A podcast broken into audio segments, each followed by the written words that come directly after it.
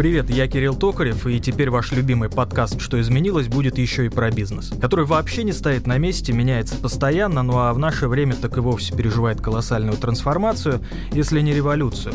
Поэтому для владельцев бизнеса важно не только следить за актуальными и реальными трендами, но и успешно применять их на практике. Вместе с экспертами разберем наиболее успешные кейсы интеграции современных технологий в реальный бизнес, найдем инновации, которые позволят вам и вашей компании конкурировать на рынке.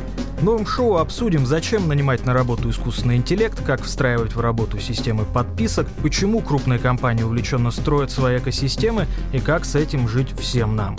Чтобы не пропустить новые эпизоды, подписывайтесь на наш подкаст «Что изменилось бизнес» на любой стриминговой платформе, а также на наш инстаграм и телеграм-канал. До встречи!